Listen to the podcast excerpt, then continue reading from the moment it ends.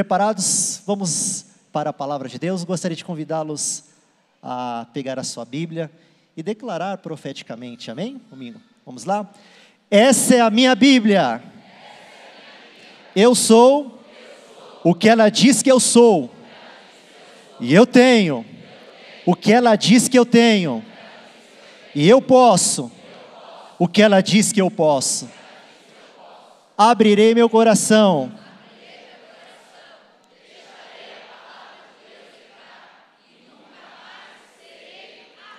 Glória a Deus, aleluias. Abra sua Bíblia no segundo livro dos Reis, no capítulo de número 5. Segundo livro dos Reis. Gostaria de ler com os irmãos 14 versículos, porque só a própria leitura de 2 Reis, capítulo 5, já fica fácil de nós entendermos o fundo histórico da palavra que Deus ministrou ao meu coração nesta noite para compartilhar com os irmãos. Segundo o livro dos Reis, capítulo 5, diz assim, a partir do versículo 1. Naamã, chefe do exército do rei da Síria, era um grande homem diante do seu rei e de muito respeito, porque por ele o Senhor dera livramentos aos sírios e era varão valoroso, porém leproso. E saíram tropas da Síria e da terra de Israel, levaram presa uma menina, que ficou a serviço da mulher de Namã. E disse esta sua senhora: Tomara que o meu senhor estivesse diante do profeta que está em Samaria, ele o restauraria da sua lepra. Então entrou Namã e comunicou ao rei, dizendo: Assim e assim falou a menina que é da terra de Israel. Então disse o rei da Síria: Vai, anda, e enviarei uma carta ao rei de Israel. E foi, e tomou na sua mão dez talentos de prata, e seis mil ciclos de ouro, e dez mudas de vestes. E levou a carta ao rei de Israel, dizendo: Logo em chegando a ti esta carta, saibas que eu te enviei na mão, o meu servo, para que o restaures de sua lepra. E sucedeu que, lendo o rei de Israel a carta, rasgou as suas vestes e disse: Sou eu Deus para matar, para vivificar, para que este envie a mim para eu restaurar um homem de sua lepra? Pelo que deveras notai, peço-vos e vede que busca ocasião contra mim. Sucedeu, porém, que ouvindo Eliseu, homem de Deus, que o rei de Israel rasgara as suas vestes, mandou dizer ao rei: Por que rasgastes as suas vestes? Deixai-o vir a mim, e saberá que há profeta em Israel. Veio, pois, Naamã com os seus cavalos e com o seu carro, e parou à porta da casa de Eliseu. Então Eliseu lhe mandou um mensageiro, dizendo: Vai e lava-te sete vezes no Jordão, e a tua carne se purificará, e ficarás limpo da sua lepra.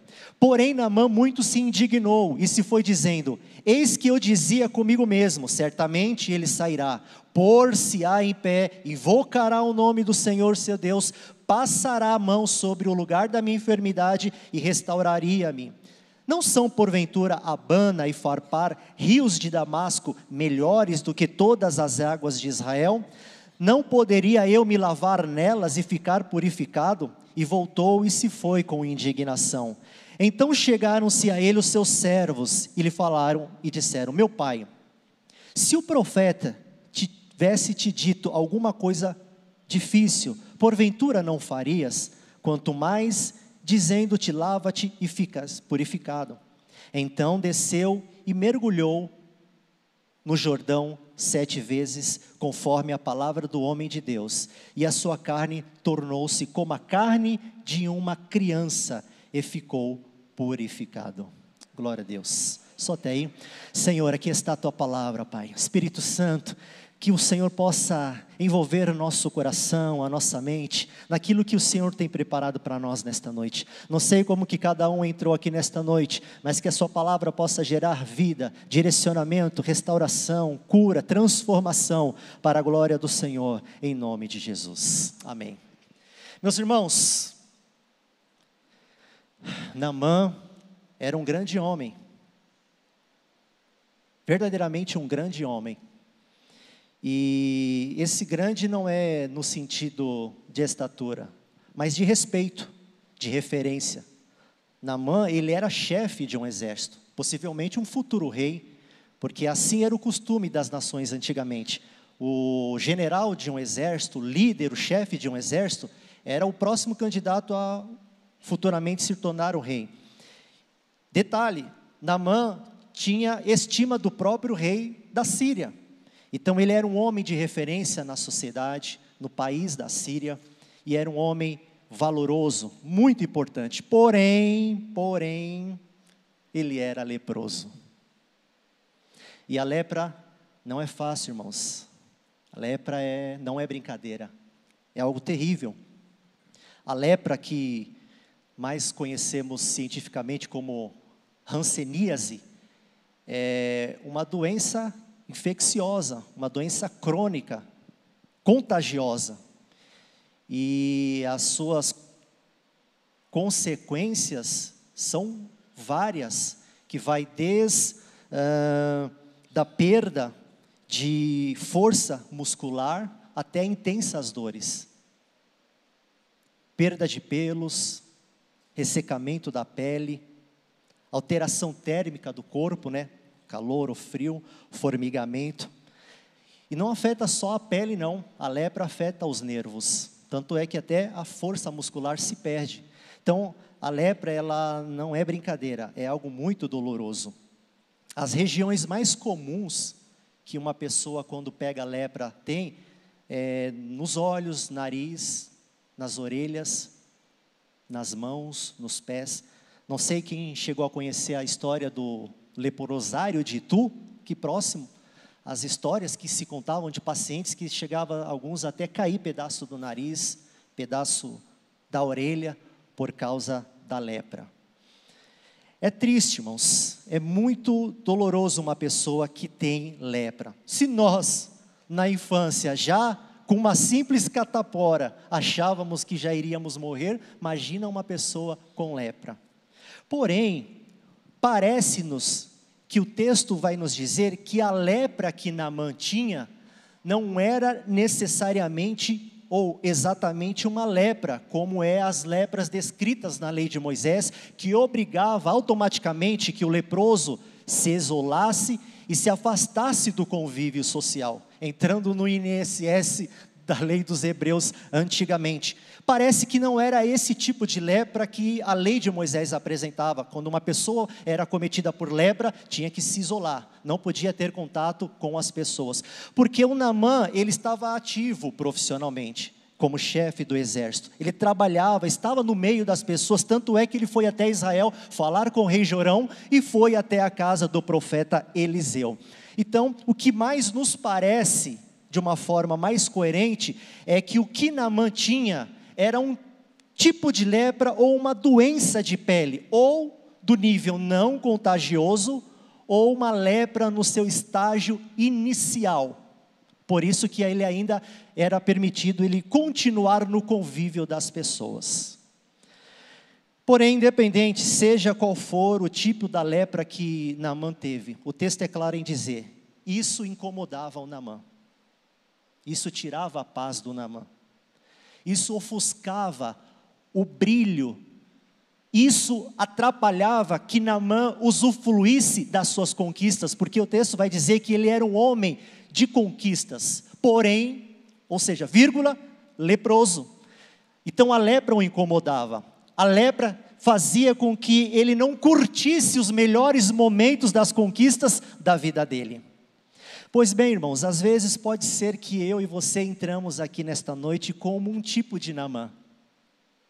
Pode ser que nesta noite nós entramos aqui como um tipo de Namã, simbolicamente, com algumas lepras em algumas áreas da nossa vida. Ok, beleza, às vezes você pode dizer assim: olha, Deus está abençoando a minha vida. Olha, ok, maravilha, louvado seja Deus, eu estou em uma crescente, Deus tem me abençoado, eu estou vivendo um bom momento, as coisas estão fluindo na minha vida. Porém, entretanto, todavia, existe às vezes uma área, ou até mais de uma área na sua vida que é como uma lepra de Namã, que vira e mexe, nos incomoda, que vez ou outra tira a nossa paz, que mês sim ou mês não, vem com aquelas angústias e com aquelas preocupações sobre nós. Por mais que Deus esteja abençoando a sua vida, por mais que as coisas estejam acontecendo e você tem visto isso, que Deus está operando poderosamente sobre a sua vida, mas porém, existe uma área, existe uma situação que é como um espelho que constantemente está se apresentando diante de nós e às vezes estamos em festas, no meio da família, alegre, usufruindo das bênçãos de Deus, mas de repente aquele porém aparece como um espelho e quando nós olhamos e refletimos nas memórias das nossas emoções, o nosso semblante cai. Às vezes vem ira, às vezes vem constrangimento, às vezes vem vergonha, porque essas lebras às vezes têm roubado a oportunidade de nós usufruirmos das bênçãos que Deus tem feito sobre as nossas vidas, tem nos distraído, tem às vezes nos desfocado, às vezes você pode ser que esteja aqui no culto, se alegrou, chorou ao ver os irmãos que se batizaram, sentiu a alegria do Espírito Santo no louvor, mas de repente, porém, você lembrou como um espelho daquela situação, naquela área da sua vida que às vezes tira a sua paz, te incomoda, e aí de repente a gente fica murcho, a gente fica desanimado, o nosso semblante cai, mas eu quero te dizer uma coisa: Deus te trouxe aqui nesta noite, Deus colocou você que está em casa para acompanhar o culto pelo YouTube, para dizer para você que Ele se preocupa com os seus poréns. Deus, Ele se preocupa com os nossos poréns. E eu gostaria que os irmãos me ajudassem a pregar. Se você pudesse virar para essa pessoa que está do seu lado e falasse assim: Deus se preocupa com os nossos porém. Se eu fosse dar um tema para esta mensagem, eu diria exatamente isso. Por mais que às vezes possa ser algo simples, mas é um porém na nossa vida e nos incomoda. Às vezes, muitas áreas da nossa vida estão completamente em crescimento. Porém, há uma dor no meu corpo, há uma enfermidade, e isso vira e mexe, me incomoda. E Deus se preocupa com os nossos, porém, e Ele te trouxe aqui nesta noite para dizer isso. Eu estou ciente deste porém. Eu estou ciente que às vezes você está lá curtindo, está num bom momento no trabalho, em casa, de repente, vírgula, porém, você lembra daquela lepra. Era como Namã. Namã conquistava as batalhas, ia para o campo nas guerras, voltava vitorioso, as pessoas ovacionando, e ele chegava feliz, entrava na sua casa, que provavelmente era uma senhora casa, mas de repente, quando ele tirava a armadura, se olhava no espelho, ou quando começava a vir aquela vontade de se coçar, vinha o incômodo, vinha a tristeza, vinha as perturbações. E queridos, às vezes todos nós temos uns porém na nossa vida. Todos nós temos os nossos poréns. Eu tenho os meus poréns. Até os famosos midiáticos têm os seus poréns. Recentemente nós vimos, né, os homens podem estar mais por dentro dessas notícias. Um grande técnico de futebol, modesta parte falando, o melhor, não só do Brasil, mas do mundo, Abel Ferreira, que recentemente lançou um livro, né? Cabeça fria, coração quente. E é um homem que tem sido admirado por muitos outros técnicos, tem sido um exemplo de equilíbrio emocional. Porém, olha a vírgula na vida do Abel Ferreira. Ultimamente tem sido alvo de críticas pelo seu justamente desequilíbrio emocional à beira dos campos. Até os famosos têm os seus poréns na vida. Até os reis que são reconhecidos e foram reconhecidos como reis na sociedade. Recentemente tivemos o falecimento do rei do futebol, Pelé, conhecido mundialmente, admirado, respeitado por reis, por presidentes, por nações. Mas quem já viu a história de Pelé sabe que ele também teve os seus poréns, situações difíceis de reconhecimento, de paternidade, por muitas vezes foram os poréns na vida do rei Pelé. Vamos ver aí outro rei, Elvis Presley, o rei do rock and roll, conhecido mundialmente até hoje, lembrado, muitos às vezes até acompanham e se vestem igual. Existe fã-clubes até os dias de hoje do Elvis Presley, porém, por toda a glória que ele conquistou, ele teve os seus poréns com as drogas, os vícios. Outro rei, Michael Jackson, rei do pop, conhecido mundialmente até hoje, pessoas ganham a vida imitando ele, porém, teve os seus poréns, dificuldades e vícios com medicamentos. Todos nós temos os nossos poréns, até os mais renomados na sociedade, até os mais nobres têm os seus poréns, quem dirá a nós? Temos também os nossos poréns. A diferença é que nós que servimos a um Deus poderoso, Ele se preocupa com os nossos porém, Ele se importa com os nossos porém, e Ele quer resolver esses nossos poréns. E às vezes, pode ser que eu e você, às vezes, recebemos pessoas que falam: Olá, tudo bem? Como que vai o seu casamento? E o seu casamento está maravilhosamente bem. Deus está abençoando poderosamente. Porém, tem ali um pouco, às vezes, olha, eu reconheço que quando eu lembro que às vezes falta um pouco de diálogo ou uma carência que às vezes eu tenho, às vezes é um porém no casamento, às vezes nos filhos. Olha, como que vai os seus filhos? Meus filhos estão maravilhosamente bem. Um entrou na faculdade, o outro está trabalhando, porém, eu tenho um deles que está doente, não está muito bem, Olha, eu tenho um que não está muito afim de estar indo à igreja. Todos nós, e isso nos constrange, porque quando nós olhamos para essas situações, como que vai a sua empresa? Olha, graças a Deus, tem, Deus está abençoando, abrir mais uma unidade. Olha, cresceu. Ah, ah, no final do ano, nós vimos o balanço positivamente. Mas aí você lembra de um porém. Olha, eu tenho ali um funcionário ai, que ele me dá muito trabalho e eu preciso de muita paciência para lidar com ele.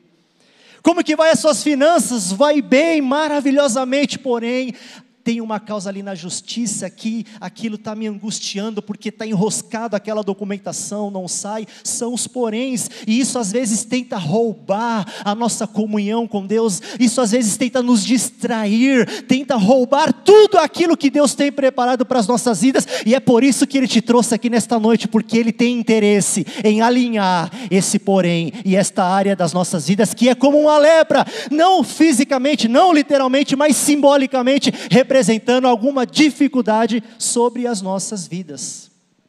Espiritualmente, o Paulo tinha os seus porém. Ele mesmo vai dizer: Olha, eu sou um homem de Deus. E Paulo foi um grande homem de Deus. Porém, ele vai dizer: Tenho um espinho na carne. Eu tenho meu espinho na carne. E eu me identifico muito, irmãos, com essa passagem de Naamã, porque eu sou a prova viva de uma experiência de viver exatamente, parecidamente, não vou dizer que eu tive uma lepra, mas quando eu tinha os meus 12 anos, até hoje, se vocês me perguntarem, nem eu sei dizer o que eu tive, que nem os médicos descobriram, mas era uma alergia muito forte, eu me coçava demais, era uma vontade imensa e incontrolável que o meu corpo formigava, o meu corpo era todo esbranquiçado, isso na minha adolescência, com meus 11, 12 anos. Meu corpo todo era todo esbranquiçado, todo empipocado. Só Deus e a minha mãe sabiam o que eu passei. As minhas unhas eram vermelhas de sangue, de tanto que eu coçava e arrancava às vezes pedaços da minha pele e ficava ali as manchas de sangue nas minhas unhas. Às vezes eu tirava a camiseta, grudava na camiseta é, bolhas de pus que saía. Calor, época do verão, o sol grande, e eu de blusa de frio, blusa até aqui, porque eu tinha vergonha de sair na rua, de estar com os meus amigos e eles olharem e ver aquele, o meu pescoço era todo branco, os meus braços eram todos esbranquiçados, todo empipocado, e eu sofria, já numa época não se falava de bullying, mas eu já sofria, porque eu gostava muito de jogar bola, Sempre joguei muito bola. E modesta parte jogava bem bola. O que, que acontece? Não dá para jogar bola de blusa de frio, Aí eu tinha que colocar as roupas adequadas para ir jogar. Mas quando eu ia jogar, os meus amigos via as minha alergia. E aí começava os mais diversos tipos de comentários. E eu ficava cabisbaixo. Aquilo me constrangia. Aquilo me incomodava. Fiz baterias de exames. Um médico dizia que era o problema era no meu sangue e me deu receita e mandou eu eu lembro que um falou que era beterraba. Eu não sei até hoje por quê, mas um falou: você precisa de beterraba. Dá beterraba para esse menino. Até hoje não sei. Um outro falou que era alergia à tinta. Outro falou que era alergia à poeira. Outro disse que até era porque eu demorava no banho. Aí me saiu porque ele demora no banho. É muito tempo no chuveiro, na água quente. Então é isso que está ocasionando. E receitava muitas coisas, mas não resolvia nada, meus irmãos. E eu estava no período começando a conhecer a Cristo. Eu ainda não havia me convertido, mas mas um dia a minha mãe recebeu um convite, eu estou falando isso, eu lembro bem, porque era na época da Copa de 94. Alguns aqui não eram nem nascidos, mas foi na Copa de 1994 que eu tinha essa situação e foi aí que eu fui para a igreja, foi nesse período que eu me batizei. E eu lembro como se fosse ontem, porque eu entrei na igreja e aí eu comecei a ir algumas vezes. Tinha uma senhora, uma irmã, que ela sentava uma cadeira atrás de mim e de repente ela observou a minha blusa, a minha camiseta ficou um pouco mais abaixado, e aí ela reparou e viu todo esbranquiçado o meu pescoço, e ela virou para minha mãe e falou: Sério, o que é isso no pescoço do Franklin? E aí minha mãe explicou toda a história, e aí ela virou: Olha, desce lá no, na salinha de baixo, era uma igreja lá na Zona Norte, onde foi lá que eu conheci a Cristo, que eles tinham uma salinha com medicamentos, os membros doavam medicamentos, mas aqueles medicamentos de pirona, sabe, quando há febre, dor de cabeça, para estar distribuindo. Eu não sei, irmãos, eu só sei que ela falou assim: olha, desce lá e procura a pomada X e passa nesse menino. Eu vou confessar, irmãos, que eu agi igual Namã, porque o texto vai dizer que o Namã recebeu uma palavra de direcionamento de uma menina que virou dentro da casa dele e disse para a esposa de Namã que tinha um homem em Israel chamado Eliseu, um profeta, que poderia curá-lo da lepra. E o que, que o Eliseu vai falar para ele? Vai se lavar no Rio Jordão. Uma coisa tão simples que não fazia sentido. E aí, quando ela falou aquilo, a minha própria mãe falou: Nossa, mas ela não é médica? Como que ela fala isso? Uma pomada tão simples, você acha que os médicos que eu passei não saberia se fosse o caso para resolver? Mas ali Deus já estava me preparando e ali já era uma palavra de direcionamento. E eu não estava entendendo a simplicidade, porque às vezes Deus quer te dar a resposta que você tem buscado. E às vezes nós estamos esperando a resposta vir de uma forma pirotécnica, extraordinária, mágica. E às vezes as palavras de direcionamento de Deus vêm sobre as nossas vidas de uma forma simples. Vai e lava-te no Jordão sete vezes. Vai, pega aquela pomada e passa. E aí eu fiz isso. Peguei a, pomada e passei.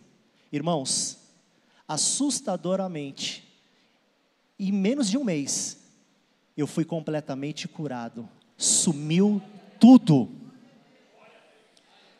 Não vou dizer que a minha pele ficou como de uma criança, como o texto diz de Namã, mas eu fui completamente restaurado de uma forma extraordinária em questão de menos de um mês. Porém, a gente às vezes tem essa tendência à incredulidade. Eu falei, ah, foi a pomada. E aí eu fui pesquisar e eu vi que aquela pomada não tinha nada a ver com o que eu tinha. Na bula lá não dizia que a pomada servia para aquilo. Não sei se vocês estão entendendo o que Deus está querendo falar conosco nesta noite. Passou alguns anos, eu saí da Zona Norte, fui morar na Zona Oeste. Logo no começo, quando a gente, eu e a Tatilane namorávamos, a gente fomos em um culto na madrugada. Eu estava num momento muito difícil da minha vida, era o nosso começo de namoro, eu estava com crises comigo mesmo. E aí eu falei, eu vou receber um convite para ir neste culto na madrugada, mais conhecido como vigília. E aí na casa, imagina, vigília em uma casa, né? Alguns que têm esse costume de sabe como que funciona as vigílias, às vezes no ambiente de um lar. E uma senhora que se vocês me perguntarem, se eu a reconheceria hoje, eu jamais, porque eu nem lembro da fisionomia dela, mas eu estava com as crises comigo mesmo: será que Deus me ama? Será que Deus me chamou? Será que eu tenho um chamado? Será que Deus é comigo? Porque eu estava numa época em que eu, eu via muitos homens de Deus contar testemunhos: olha, eu era isso, e eu fiz isso, e Deus me salvou, e eu fiz isso, e eu fiz aquilo, e hoje eu estou transformado. Eu falei, mas Jesus, eu não tenho nada tão assim extraordinário para contar que eu fiz, que aconteceu, para que hoje hoje o Senhor. E eu ficava meio cabisbaixo. Poxa, mas eu não. Será que eu vou ter que fazer alguma coisa errada tão grave para depois ter como testemunho? Olha como que a gente pensa. E aí essa irmãzinha chegou ali perto de mim e Deus começou a ministrar o meu coração através dela, meus irmãos. Ah, quando eu lembro disso, isso é um renovo na, no meu espírito, porque ela chegou e ela começou a pegar nos meus braços e começou a fazer assim, ó, quase que me beliscando, ó. E eu sentado no sofá ali, e ela chegou, lógico, Deus através dela, ela começou a bater assim no meu braço, lembra, lembra, e ninguém sabia, nem a própria Tatilane, porque eu guardei com a minha mãe, eu não contava para ninguém o que aconteceu, porque para mim foi a simples pomada, mas eu sei o que eu passei. E essa senhora começou a pegar nos meus braços e fazer assim: lembra, lembra, lembra, aquilo que você tinha, fui eu, Deus, que te curei. Ah, meus irmãos, eu estou contando isso porque Deus quer marcar a sua vida. Deus estava falando comigo naquele dia, naquela época. Eu marquei a sua vida, fui eu que fiz isso. Eu sei que para muitos era um simples porém, eu sei que para os médicos não era nada demais, mas eu sei o quanto você sofria, o quanto te incomodava, e eu me revelei a você. Eu quis marcar a sua vida com essa cura. Eu não sei como que você entrou aqui nesta noite, mas Deus Deus quer marcar a sua vida. Algo que vai ser impossível de você dizer que não foi Deus. Deus quer marcar as nossas vidas. Deus marcou, nunca mais, irmãos, nunca mais tive problema de alergia de pele com nada. Nunca mais, porque o que Deus faz é duradouro, é perfeito. Mas o interessante é que essa menina, que era uma menina que foi a menina instrumento de Deus para dar o recado para Naamã, a Bíblia não fala nem o nome dela. A Bíblia não diz nem o nome, diz que ela era uma escrava, porque Naamã roubou, ela foi raptada de Israel. Ela foi raptada de sua casa, levada como escrava para servir na casa de Namã. Ela era escrava da esposa de Namã. E é justamente esta menina que vai virar para a esposa de Namã, porque ela via.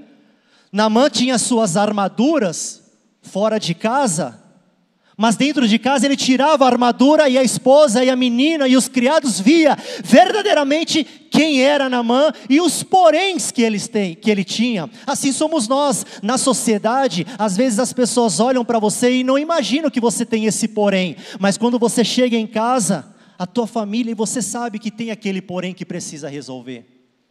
E essa menina virou e disse assim: Olha, ah, se o meu senhor Namã fosse até Israel Lá há um profeta. Ela era adolescente, quase uma criança, mas sabia das histórias deste homem de Deus. Queridos, existem instruções de Deus para a sua vida, para a nossa vida, que são como chaves para mudar destino. Só que às vezes nós não compreendemos que Deus usa pessoas que às vezes não têm nem nome para falar conosco.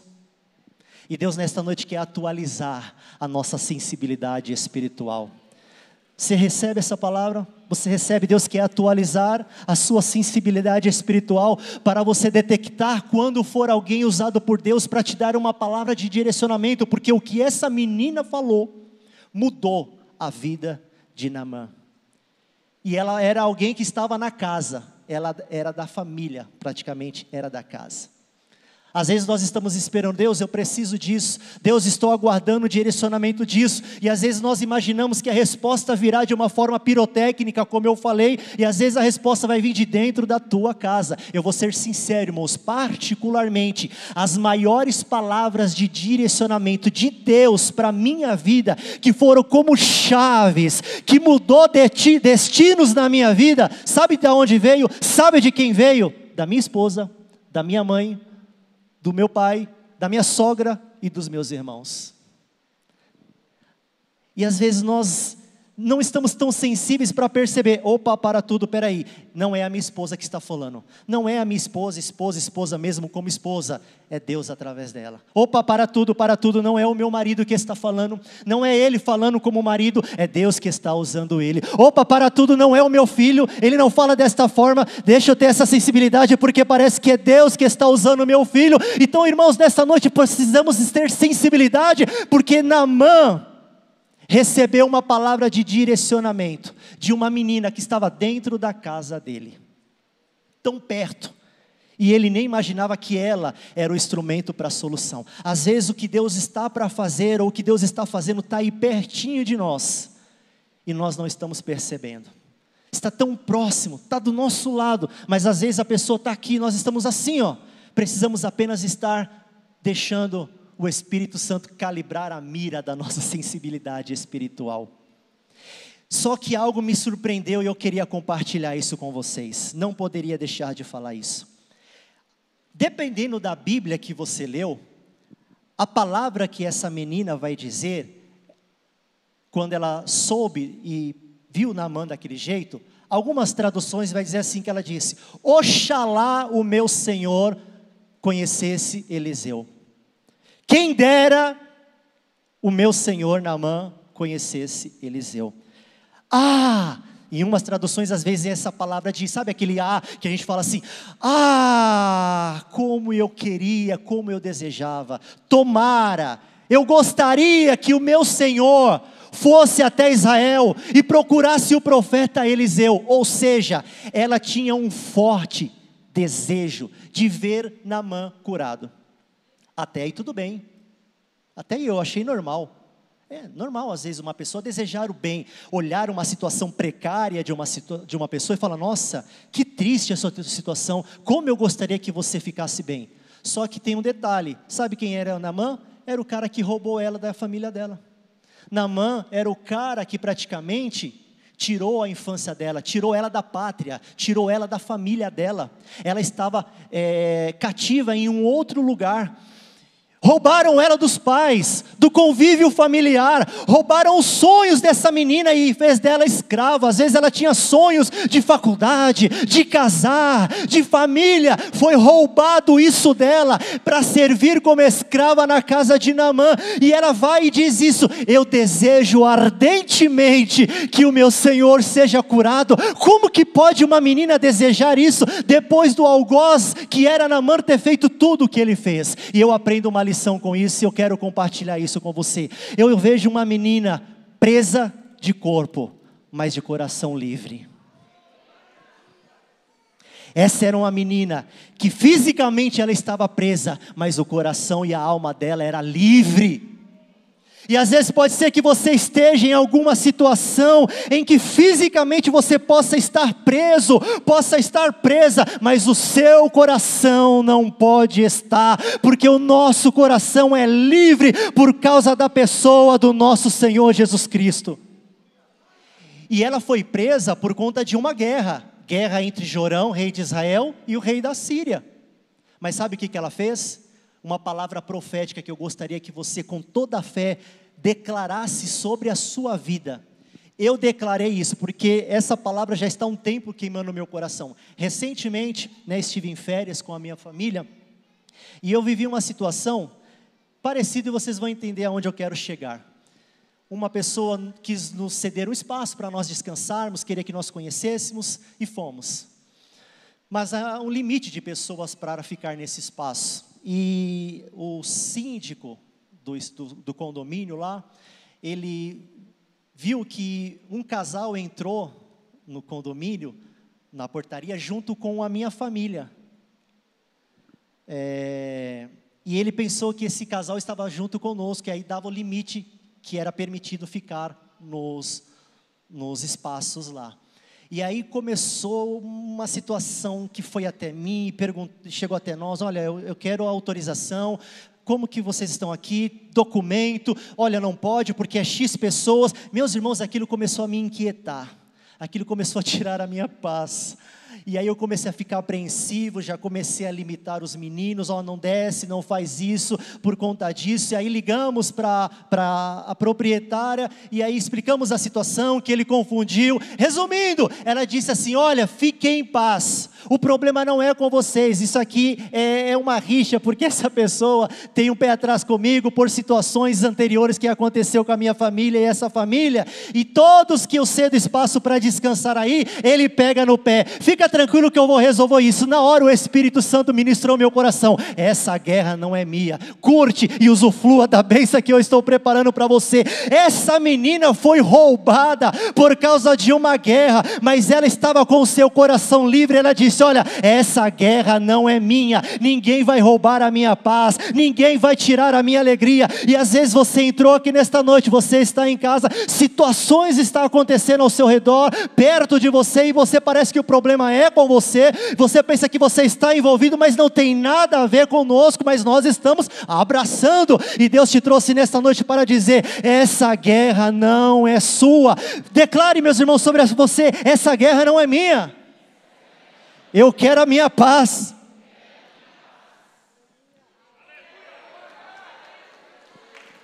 Essa guerra não é sua.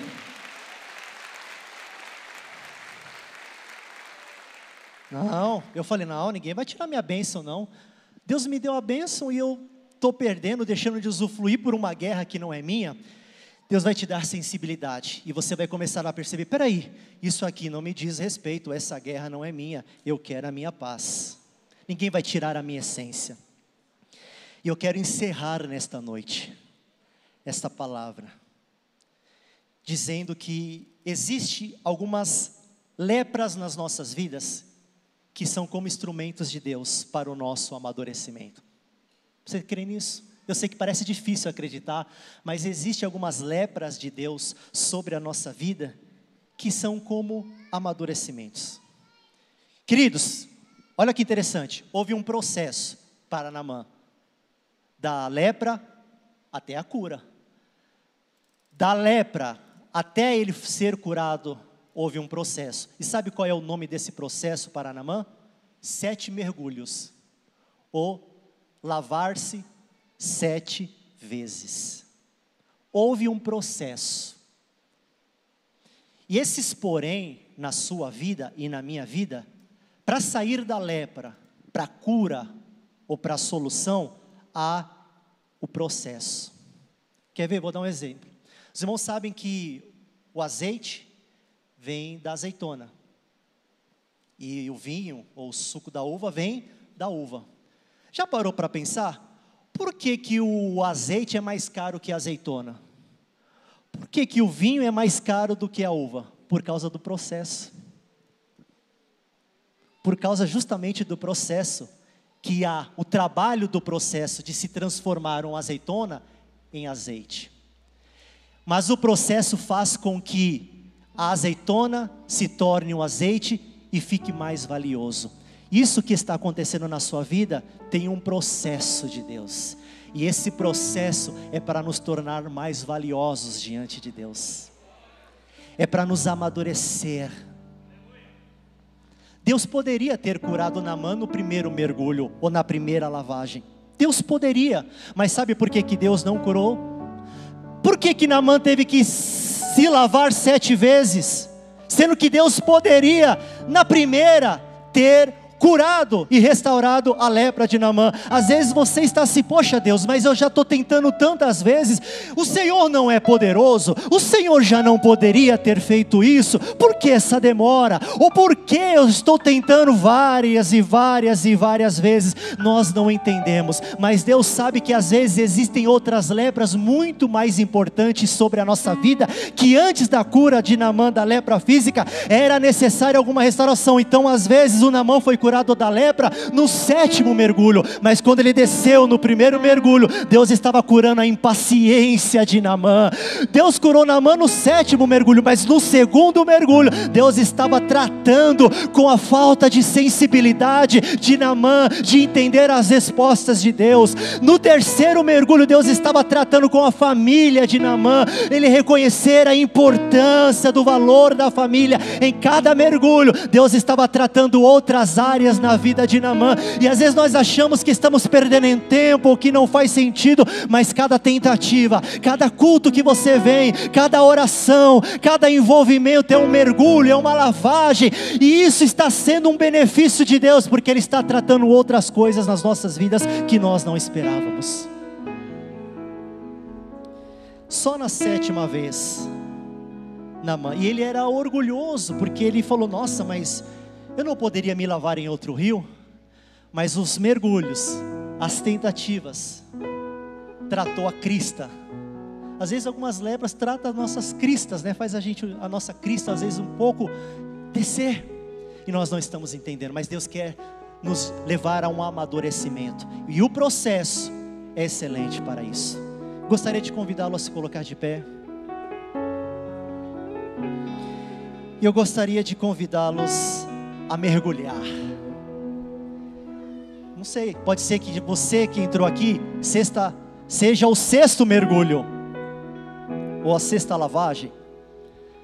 Alguns pode ser que seja o primeiro, mas vai firme. Cada tentativa, Deus cura, restaura, transforma uma área. E na sétima ele faz o que nós estamos esperando.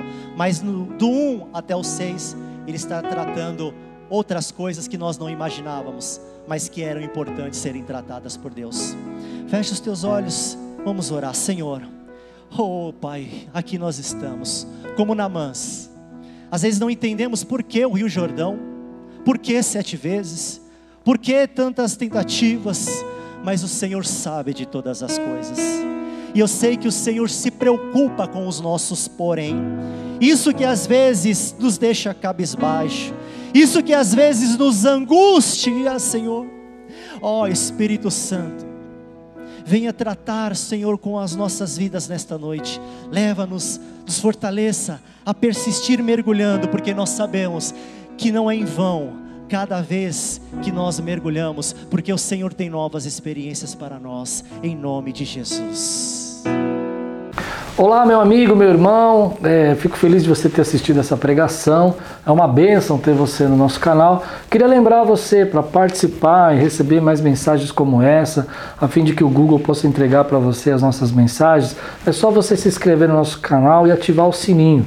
Isso vai mostrar para ele que, para o Google, que é relevante a mensagem e vai nos ajudar a fazer o nosso canal crescer. Se você puder fazer isso por nós, nós agradecemos muito. Deus abençoe sua vida e espero muito que essa mensagem tenha falado com você.